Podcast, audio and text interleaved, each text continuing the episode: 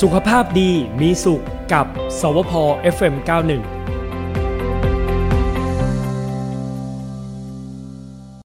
นะอยากรู้จังว่าสถานการณ์เรื่องของอาใบกระท่อมเนี่ย เยอะขนาดไหน คุยมาได้นะคะ ที่หมายเลข 1644 ค่ะ และก็ช่วงนี้สามารถติดตามเราได้ผ่านทางออนไลน์ด้วยนะ ทุกช่องทางการไลฟ์ของ FM 91 Traffic Pro ค่ะ และช่วงนี้เราจะไปคุยกับคุณหมอกันในช่วงของสุขภาพดีมีสุขกับสวพ 91 ค่ะ เอาแล้วก็ช่วงนี้นะคะ เราจะคุยกับคุณหมอนายแพทย์ปรัชญาภูมิอุทัยวิรัตน์นะคะ คุณหมอเป็นแพทย์เฉพาะทางอายุรศาสตร์โรคไต จากโรงพยาบาลจุฬาภรณ์ค่ะ สวัสดีคุณหมอค่ะ ครับ สวัสดีครับคุณปุ้มแล้วก็ท่านผู้ฟังทุกท่านครับ แหมดีใจได้คุยกับคุณหมออีกครั้งนะคะคุณหมอนี่ ครับ เป็น ครับ เป็นผู้เชี่ยวชาญทางโรคไตนะคะ คุณหมอ คุณหมอขาเราจะเห็นโพสต์กันเยอะมากเลยค่ะเกี่ยวกับเรื่องของเออดื่มน้ำกระท่อมแล้วเนี่ยจะทำให้ไตวาย ซึ่งตอนนี้น่าเป็นห่วง เพราะว่าเราจะเห็นน้ำกระท่อมเนี่ยขายเกลือนเลยนะคะคุณหมอ ทั้งน้ำกระท่อม ทั้งใบสด ทั้งใบแห้งอะไรเงี้ยเยอะมากริมถนนนี่ขายเต็มเลย แล้วจริง ๆ แล้วเนี่ยเขาจะมีผลต่อไตจริงหรือเปล่าคะ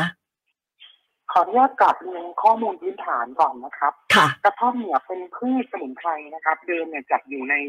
กลุ่มของบัญชียาเสพติดแล้วก็เพิ่งถอดออกมา ซึ่งนำมาใช้ในกลุ่มของการรักษาโรคบางโรคนะครับ ค่ะ ก็คือตัวกระท่อมเนี่ยมันเป็นสารออกฤทธิ์กลุ่มโอปิออยด์โอปิออยด์เนี่ยมันจะเป็น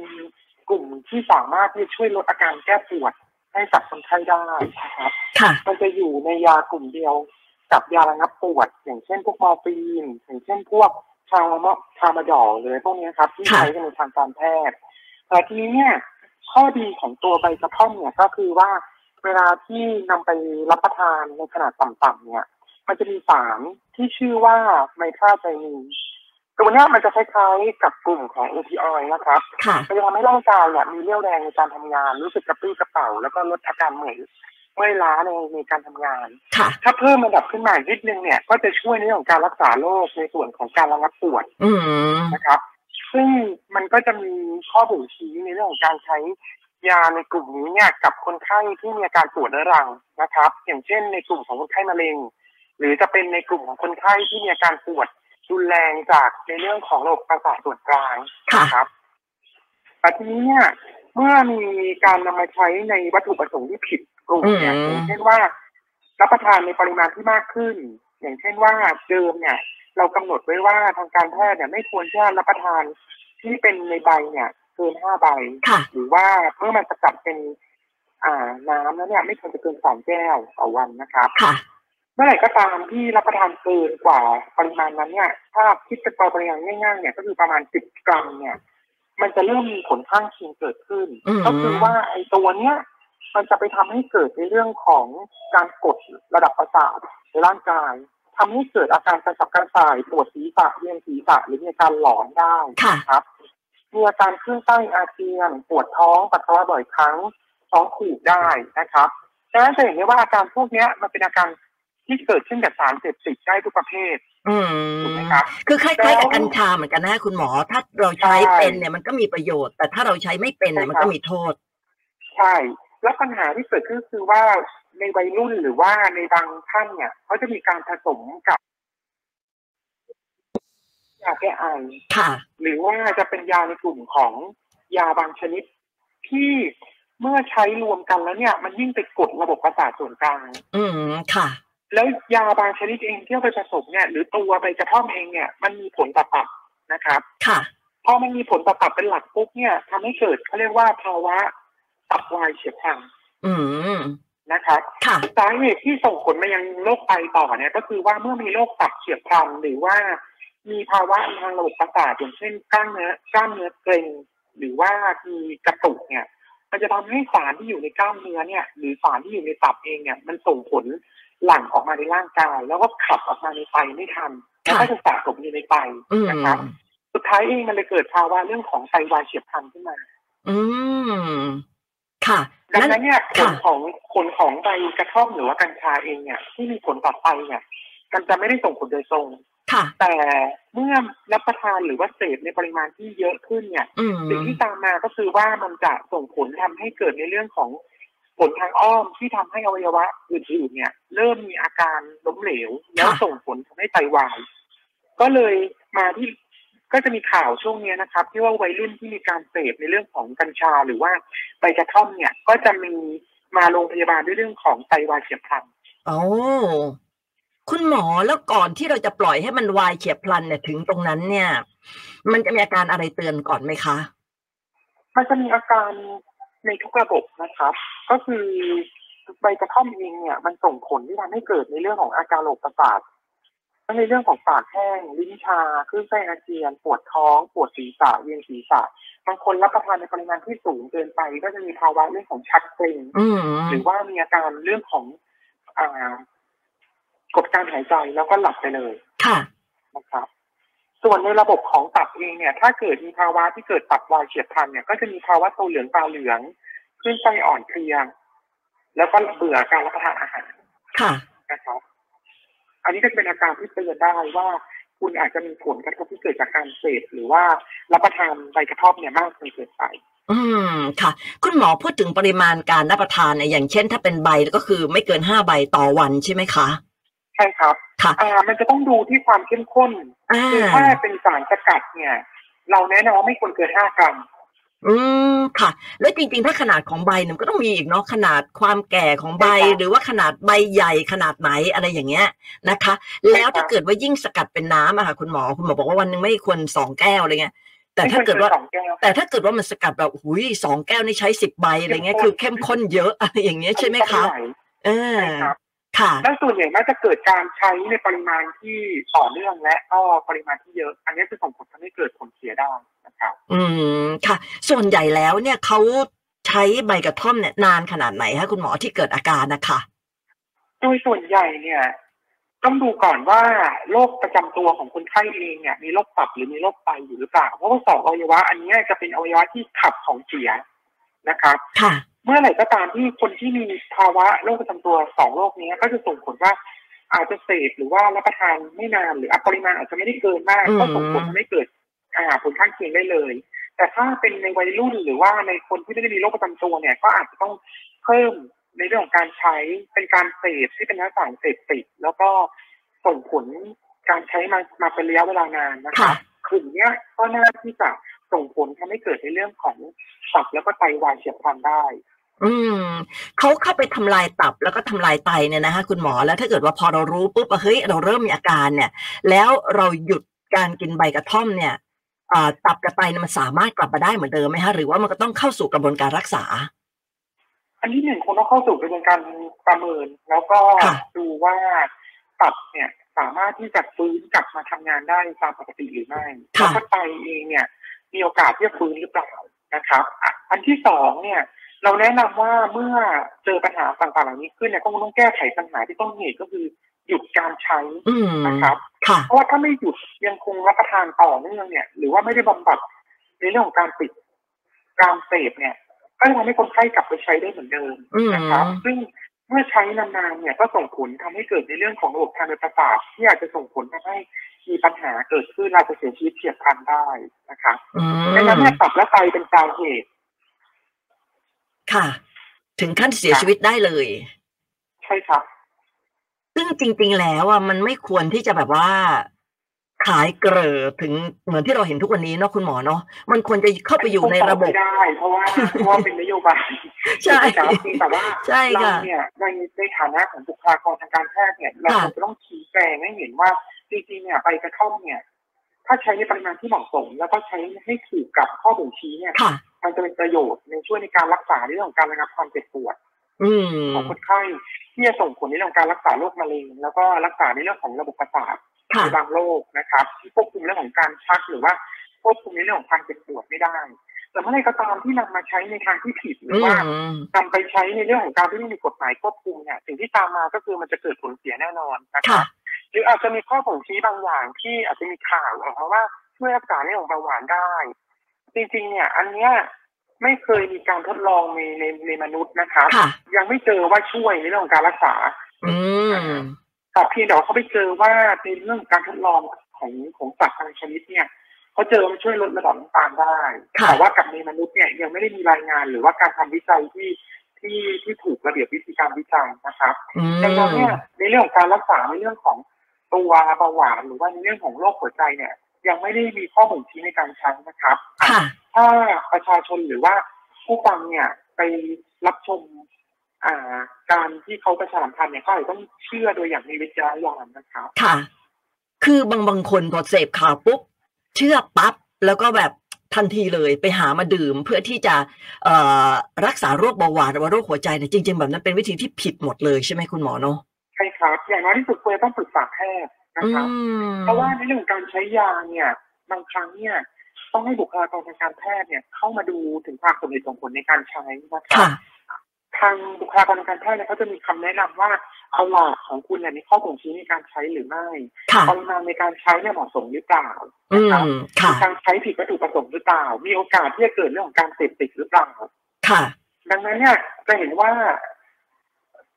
การรักษาคนไข้คนหนึ่งเนี่ย ไม่ใช่ว่าเราจะให้คนไข้รับประทานอะไรไปก็ได้นะครับ อืม ดังนั้นเนี่ย ถ้าถ้าไม่ได้มีข้อมูลตรงเนี้ย มีโอกาสที่จะทำให้เกิดในเรื่องของการเสพติดในวงกว้าง อืมค่ะ นะถึงแม้ว่าเราจะแบบว่าวันละนิดเนี่ยไม่เยอะนักเนี่ยโอเค มันอาจจะไม่มีผลกระทบกับตับกับไต แต่ว่าในเรื่องการเสพติดเนี่ยมันก็สามารถติดได้ใช่ไหมคะ ติดได้ครับ แล้วโดยส่วนใหญ่เนี่ยการเรามีข้อมูลมาว่าในเรื่องของการอ่าผู้ป่วยหรือว่าคนเสพที่ที่เสพใบกระท่อมเนี่ยพักที่จะมีสารเสพติดอย่างอื่นนะร่วมด้วยนะครับ อ๋อ อ่า ค่ะ ก็คือมีส่วนหนึ่งที่อาจจะใช้ยาบ้าหรืออาจจะใช้ยา อืม มีส่วนหนึ่งอาจจะนำยาแก้ปวดในกลุ่มอื่น หรือว่ามีสารเสพติดอื่นเข้ามาร่วมใช้กับใบกระท่อม ค่ะ แล้วณปัจจุบันเนี่ยก็จะเห็นข่าวว่ามีเรื่องของอ่าสถานบันเทิง หรือว่าในเรื่องของแหล่งที่ใกล้โรงเรียนกับชุมชนเนี่ย อันเนี้ยเป็นสิ่งที่น่ากลัว ค่ะ ถ้าไม่ได้มีการควบคุมอย่างจริงจังเนี่ยเยาวชนเนี่ยจะเกิดการเสพติดได้ง่าย อืม นะคะ พอติดแล้วเนี่ย มันก็จะพาไปสู่ยาเสพติดที่ร้ายแรงขึ้นก็ได้เนาะคุณหมอ ใช่ครับ เพราะว่าใบกระท่อมอาจจะเป็นจุดเริ่มต้น ใช่ การเสพติดถูกไหมครับ อืม ดังนั้นเนี่ย ดังนั้นเนี่ย ถ้าในคำแนะนำของหมอเนี่ย เรายังคงมองว่าใบกระท่อมหรือกัญชาเองเนี่ยถือว่าเป็นสารเสพติดที่ควรจะต้องได้รับการควบคุม ใช่ แล้วก็มีการใช้อย่างสมเหตุสมผล ค่ะ ในคนไข้ที่มีข้อบ่งชี้นะครับ อืม แต่ทุกวันนี้เท่าที่เราเห็นนะคุณผู้ฟังเอ่อคุณหมอคะก็คือแบบว่า วัยรุ่นเนี่ย ขี่มอเตอร์ไซค์ออกนอกบ้านก็ไปซื้อมาแบบมาดื่มมากินกันได้เลย โดยที่ไม่ได้เป็นโรคข้อบ่งชี้อะไรใด ๆ ทั้งสิ้น ก็ไปซื้อมากินอะไรอย่างเงี้ย เห็นแล้วน่าเป็นห่วงจริงๆนะคะ ถ้าเป็นห่วงครับ เพราะว่าเรามีแนวโน้มพบว่าในคนไข้ที่เข้ามาห้องฉุกเฉินเนี่ย ส่วนหนึ่งเนี่ย เมื่อมีการตรวจสารเสพติดหรือว่ามีการตรวจในเรื่องของประวัติซักประวัติกลับไปเนี่ยเราพบว่ามีการใช้เรื่องของใบกระท่อมหรือว่ากัญชาเนี่ยมากขึ้น อืม นะครับดังนั้นเนี่ยถ้าเราไม่ได้ถามประวัติตรงจุดเนี้ยอาจทำให้เราไม่สามารถที่จะหาต้นตอของการเกิดโรคบางโรคได้ ค่ะ นะครับและที่สำคัญเนี่ย ในคนไข้ที่เสพติดของพวกนี้ขึ้นมาเนี่ย เราจำเป็นที่ต้องได้รับการรักษาทั้งในส่วนของจิตใจทั้งในส่วนของการเลิก อืม ยาตรงนี้ด้วยนะครับ ค่ะ แล้วก็คนที่แบบว่าเป็นโรคไตที่ไปเจอคุณหมอเนี่ย มันก็มีผลกระตับไปแล้วด้วยเหมือนกันถูกไหมคะ โดยส่วนใหญ่มักจะเกิดที่ตับก่อน อ่า ครับแต่ถ้าเกิดถ้าไม่ได้เกิดที่ตับเนี่ยก็มักจะมีอาการเรื่องของการเกร็งกล้ามเนื้อ หรือว่าเกิดการชัก อื ที่ ม ทำให้เกิดในเรื่องของเสียที่ออกมาจากกล้ามเนื้อเนี่ย มาสะสมที่ไตแล้วไตขับไม่ทัน อืม ค่ะ คือ แล้วในกลุ่มนี้เนี่ยมักจะมีผู้ผู้ป่วยหรือว่าอ่าคนที่ติดตรงนี้เนี่ยมักจะมีอาการในเรื่องของการรับประทานอาหารหรือน้ำน้อยกว่าปกติ ซึ่งเป็นปัจจัยที่ส่งผลให้ไตวายเฉียบพลันได้ อืม ค่ะ ซึ่งทุกวันนี้อะคุณหมอ เอ่อ ถ้าเราจะตัดกระท่อมทิ้งไปเนี่ย คนไทยเราเป็นโรคไตก็เยอะอยู่แล้วใช่ไหมคะ จากการกินหวาน ใช่ครับ กินอาหารรสจัดกินเค็ม โดย อะไรเงี้ย หนึ่งในสิบคนเนี่ย มักจะมีโรคไตซ่อนอยู่ โอ้ แล้วสาเหตุหลักแรกของการเกิดโรคไตก็คือจะเป็นเบาหวานและความดันโลหิตสูง อืม เป็นโรคที่เราพบได้บ่อยอยู่แล้วนะ ค่ะ คะดังนั้นเนี่ยในส่วนหนึ่งของคนไข้ที่เสพกัญชาเนี่ย มักจะมีโรคพวกนี้ซ่อนอยู่ แล้วมีโอกาสที่จะทำให้เกิดไตวายเฉียบพลันได้มากขึ้น อืม แล้วยังไงดีเอ่ย เราจะยังไงดีกับการที่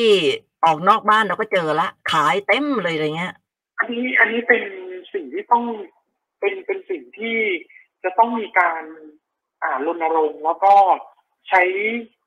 ยาตัวเนี้ยให้สมเหตุสมผลนะครับ อืม อาจจะต้องมีกฎหมายควบคุมในเรื่องของการใช้ตัวนี้นะครับและ ค่ะ ในขณะเดียวกันเนี่ยผู้ปกครองก็จะมีส่วนนะครับ ที่จะต้องให้ข้อมูลกับลูกหลานหรือว่ากับเยาวชนเนี่ยให้ถูกต้องนะครับ ค่ะ ซึ่งในวัยที่กำลังจะเติบโตไปเป็นผู้ใหญ่เนี่ยคิดว่าโรคทางกายเนี่ยคงไม่ได้เยอะอยู่แล้ว ค่ะ การที่ใช้ยาตัวเนี้ย โดยส่วนใหญ่มักจะเกิดจากเรื่องของการหลับลองเป็นหลัก อืม นะครับ ค่ะ ดังนั้นเนี่ยคุณต้องส่งเสริมในเรื่องของความอบอุ่นในครอบครัวในเรื่องของการชี้แจงว่าอย่าไปลองตัวนี้นะครับ อืม ตัวใบกระท่อมเองเนี่ยเหมาะสำหรับในเรื่องของข้อบ่งชี้บางชนิดที่หมอได้กล่าวไปตามต้นนะครับในเรื่องของการรักษา อาการความเจ็บป่วยเรื้อรังนะครับ จากโรคมะเร็ง ค่ะ นะครับ ดังนั้นเนี่ยสิ่งที่จะอ่าช่วยเหลือบุตรหลานของคุณได้ที่สุดก็คือครอบครัวนะครับ ค่ะ ต้องให้ข้อมูลอย่างครบถ้วนแล้วก็รอบด้านนะครับ จริงๆเนี่ยของของรับประทานหรือว่า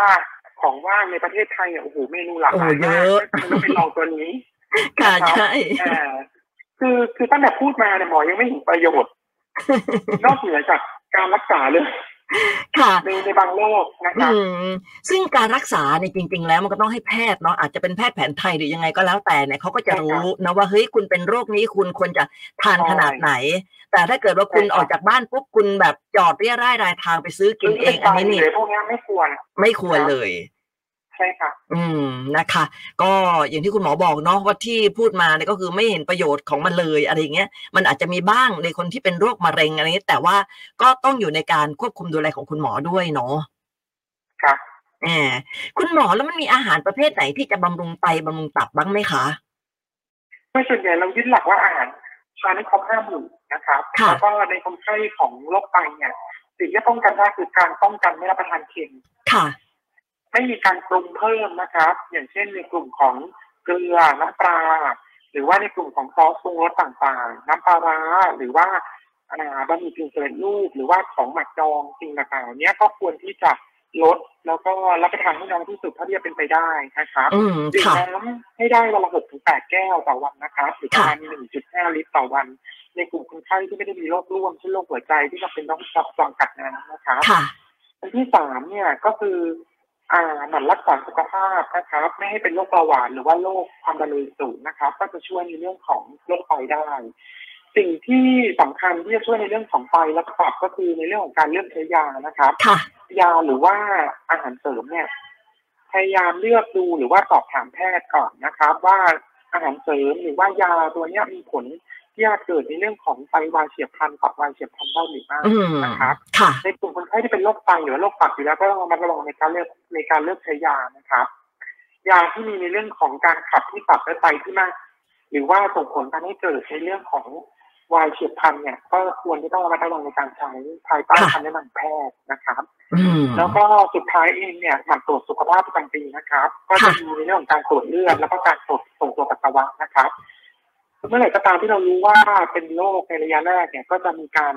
เข้าสู่ในเรื่องของการอ่าส่งตรวจเพิ่มเติมเพื่อจะหาสาเหตุนะครับ แล้วก็สามารถที่จะป้องกันไม่ให้ตัวโรคเนี่ย รุนแรงไปในระยะสุดท้ายได้นะครับ ค่ะ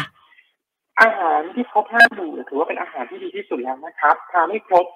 ในคนไข้ที่อ่านน้ำหนักเกินเนี่ยอาจจะเลือกในเรื่องของผักสองส่วน ข้าวหรือคาร์โบไฮเดรตหนึ่งส่วน แล้วก็โปรตีนที่เป็นคุณภาพดีไม่ติดมันเนี่ยหนึ่ง ค่ะ ส่วนนะครับ ในส่วนของคนปกติก็พยายามรับประทานอาจจะจำกัดน้อยลง แต่ว่าพยายามทานให้หลากหลายนะครับ อืม มีวิตามินแล้วก็เกลือแร่นะครับ แล้วก็ในกลุ่มของคนไข้ที่มีโรคประจำตัวต่างๆควรจะหมั่นพบแพทย์นะครับอย่าไปเลือกใช้ยาสมุนไพรหรือว่าสารเสพติดเองนะครับ เพราะว่า ค่ะ จะส่งผลเสียมากกว่าผลดีนะครับ อืมค่ะ ใครที่อาจจะแบบว่าเฮ้ยเคยดื่มน้ำกระท่อมอยู่ไงแล้วก็รู้สึกว่าตัวเองเนี่ยติดแล้ว วิธีเลิกมันยากไหมคะคุณหมอ โดยส่วนใหญ่อาจต้องอยู่ภายใต้การดูแลของจิตแพทย์นะครับ อ๋อค่ะ อันอันนี้เนี่ยหลายๆคนอาจจะมองว่าจิตแพทย์เนี่ย ต้องมีปัญหาเรื่องสุขภาพจิตหรือเปล่า อืม ไม่จำเป็นนะครับ ค่ะ อ่าหมายถึงว่าเราคุณหมอจิตแพทย์เนี่ยเขาจะมีในเรื่องของการที่จะสามารถอ่าพูดคุยทำให้รู้ถึงปัญหาหลั อื ก ม ว่าทำไมถึงติดนะครับ อันเนี้ยเขาจะเข้าไปร่วมในเรื่องของการดูแลแล้วก็หาสาเหตุ ว่าจุดปัญหาอะไรที่ส่งผลทำให้คนไข้เนี่ยไปเสพตัวนี้นะครับ อันต่อมาเนี่ยเขาจะมีวิธีการในเรื่องของการให้ยาหรือว่า อ่าเป็นการแนะคำแนะนำนะครับที่จะทำให้เลิกยาเสพติดต่างๆเหล่านี้ได้ ค่ะ นะครับ หรือว่าอาจจะช่วยลดในเรื่องของการใช้ให้อยู่ในปริมาณที่เหมาะสมได้นะครับ อืม อาจจะค่อยๆ ถอนยาอะไรอย่างก็ว่ากันไปนะคะโอ้โหวันนี้ได้ความรู้เยอะเลยคุณหมอขอบคุณมากๆเลยที่คุณหมอหยิบยกเรื่องนี้มาพูดนะคะ เพราะว่านี่แหละค่ะอย่างที่บอกว่าเห็นขายกันเกลื่อนมากเลย แล้วเราก็จะเห็นคนแบบไปซื้อกันเยอะเหมือนกันนะฮะเป็นเรื่องที่ดีทีเดียว ครับ วันนี้ขอบคุณมากๆเลยนะคะนายแพทย์ปรัชญาภูมิอุทัยวิรัตน์ค่ะ คุณหมอเป็นแพทย์เฉพาะทางอายุรศาสตร์โรคไตโรงพยาบาลจุฬาภรณ์ขอบคุณมากเลยนะคะ ครับสวัสดีครับ สวัสดีค่ะค่ะ เราจะเจอกับคุณหมอนะคะจากโรงพยาบาลจุฬาภรณ์คุณผู้ฟังทุกวันวันศุกร์นะคะในช่วง 10บโมงครึ่งค่ะ ไม่ว่าจะเป็นในกรุงเทพหรือว่าต่างจังหวัดก็ติดตามได้กับเรื่องดีๆ มีประโยชน์แบบนี้นะคะ ใครที่ฟังไม่ทันก็สามารถติดตามย้อนหลังได้ทุกช่องทางเออออนไลน์ของเรานะคะทวิตเตอร์ TikTok Facebook แล้วก็ YouTube แล้วก็เพจ FM91 Traffic Pro ด้วย วันศุกร์หน้าเจอกันใหม่จะเป็นเรื่องอะไรติดตามได้นะคะ